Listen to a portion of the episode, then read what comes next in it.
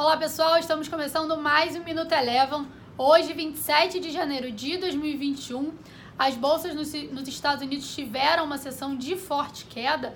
Já no início do dia, a gente teve aí o conflito entre a União Europeia e a AstraZeneca, que poderia atrasar o processo de vacinação por lá. Isso acabou trazendo um tom negativo para as bolsas pelo mundo.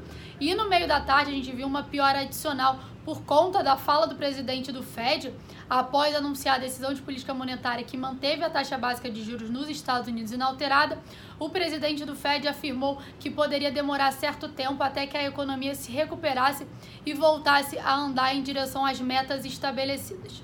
O S&P 500 encerrou o dia de hoje com queda de 2,57% já que no Brasil a gente teve um dia de volatilidade no Ibovespa, após iniciar a sessão em queda, acabou virando para o terreno positivo, chegou a operar com alta de 1%, mas com a piora das bolsas norte-americanas voltou a operar no terreno negativo e por aqui encerrou com queda de 0,5%.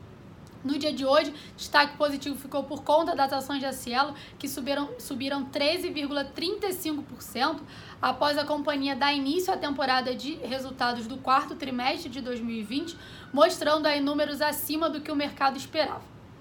Passando para o dólar, teve um desempenho igual ao desempenho do dólar index, que é o dólar contra uma cesta de moedas. Por aqui encerrou com alta de 1,5%, cotado a R$ 5,40.